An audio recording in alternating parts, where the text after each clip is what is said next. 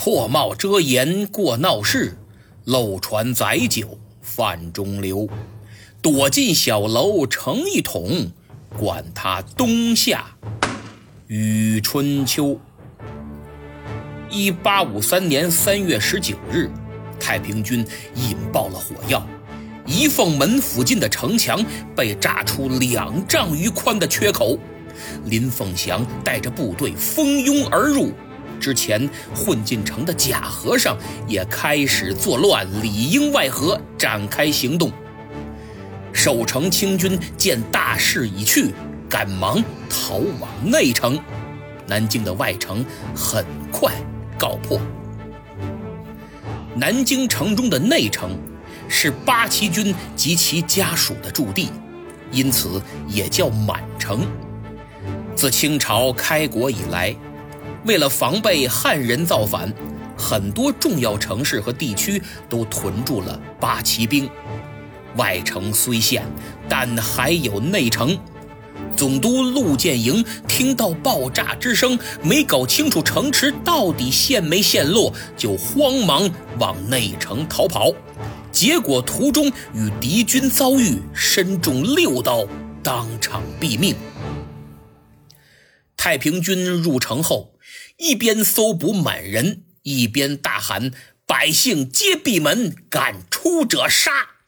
于是，南京市民纷纷关门闭户。之前在奉天讨胡檄中，杨秀清公开声称仕途八旗，发誓把青妖给杀干净了。所以围攻满城时，根本不接受城内旗人的投降。而是要全部杀尽，妇孺不留。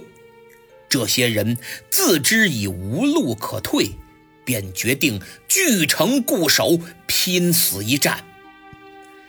南京满城的城墙高大坚固，城中军民多达三万，八旗军全部上阵，包括妇女，纷纷拿起火枪和弓箭。顽强抵抗，与太平军血战到底。太平军死伤甚重，尸体堆积如山，最后几乎是踩着阵亡士兵的尸体才爬上城墙。由于寡不敌众，内城毫无悬念，还是陷落。据《东华续录》记载，咸丰三年。岳匪窜扰江宁省城，前任江宁将军降后，副都统霍龙武以及八旗协佐各官或力竭捐躯，或临城自尽，文武各官计三百余员，兵丁妇女不下三万人。曾国藩在奏折中也提到，当年岳匪攻克江宁。齐营三万余人，击同一进。攻克满城后，太平军将没死的数千名八旗妇孺驱赶到朝阳门外，堆积大量柴薪，全部烧杀。《金陵省难纪略》里就写：贼四面疾师而上，城破，将军、都统及固山张京俱战死。满兵能杀贼绝重围而出者，仅四百余人。复如人人战贼，杀贼甚众，死者亦多。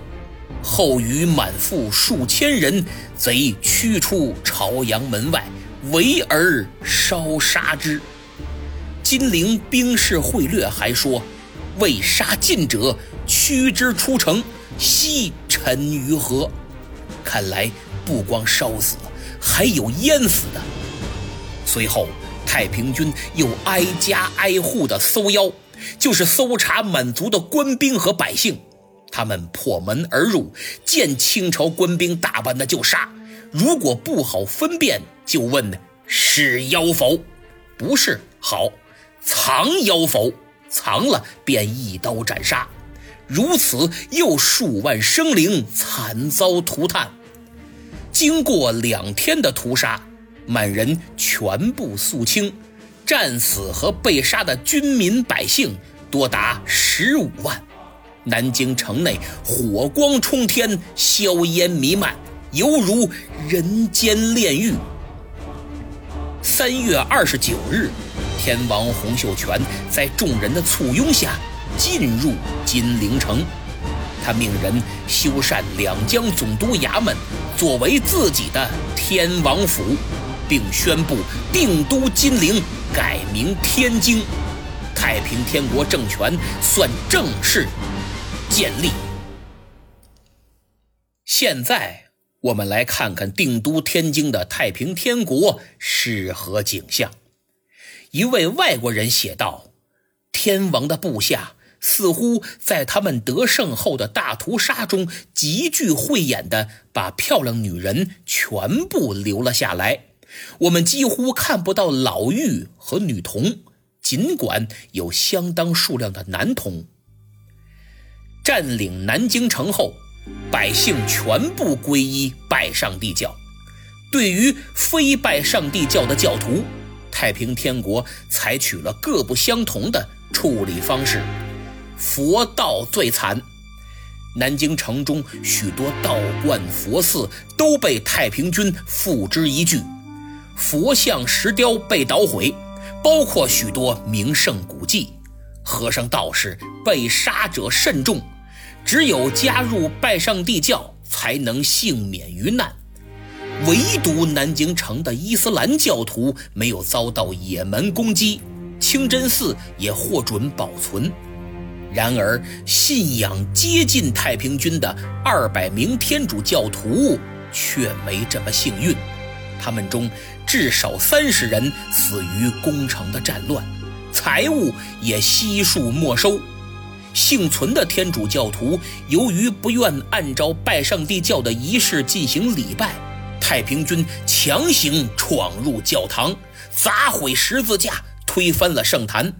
教堂中七八十名天主教徒被反绑双手推到临时设立的法庭进行审判，威胁如果不遵从拜上帝教进行祈祷，就判处死刑。这些天主教徒断然拒绝，但太平军并没杀他们，而是进行拘押。过了几天，有不少人表示屈服，那些依旧坚持信仰的，则被送到前线充军当苦力。太平天国发布了代表执政理念的天朝田亩制度，但。过于理想化，根本无法实施操作。比如，天朝田亩制度将土地分为九个等级，平均分配。凡天下田，天下人同耕。此处不足，则迁彼处；彼处不足，则迁此处。凡分田，照人口不论男女，算其家口多寡。人多则分多。人寡则分寡，百姓除了耕织，可以按制度拥有一定的副业。凡天下每家五亩鸡，二亩雉，无失其实。每家可以有五只母鸡，两头母猪。但无论是土地还是副业，都是公有性质，百姓只保留基本的生产生存资料。其余必须上交圣库，废除了私有财产，也就不能经商贸易。天朝田亩制度企图消灭一切私有制，取消商业，将农民牢牢束缚在土地上，严重阻碍了经济的发展。一九四八年七月二十七日，新华社在社论《目前形势和我们的任务》中对此评论道。这就是一种绝对平均主义，这就是反动的、落后的、倒退的。正因如此，圣库制度后来也名存实亡。圣库就是国库。太平天国初期，圣库确有积极作用，保障了将士及家属的生活，许多穷人为此加入太平天国。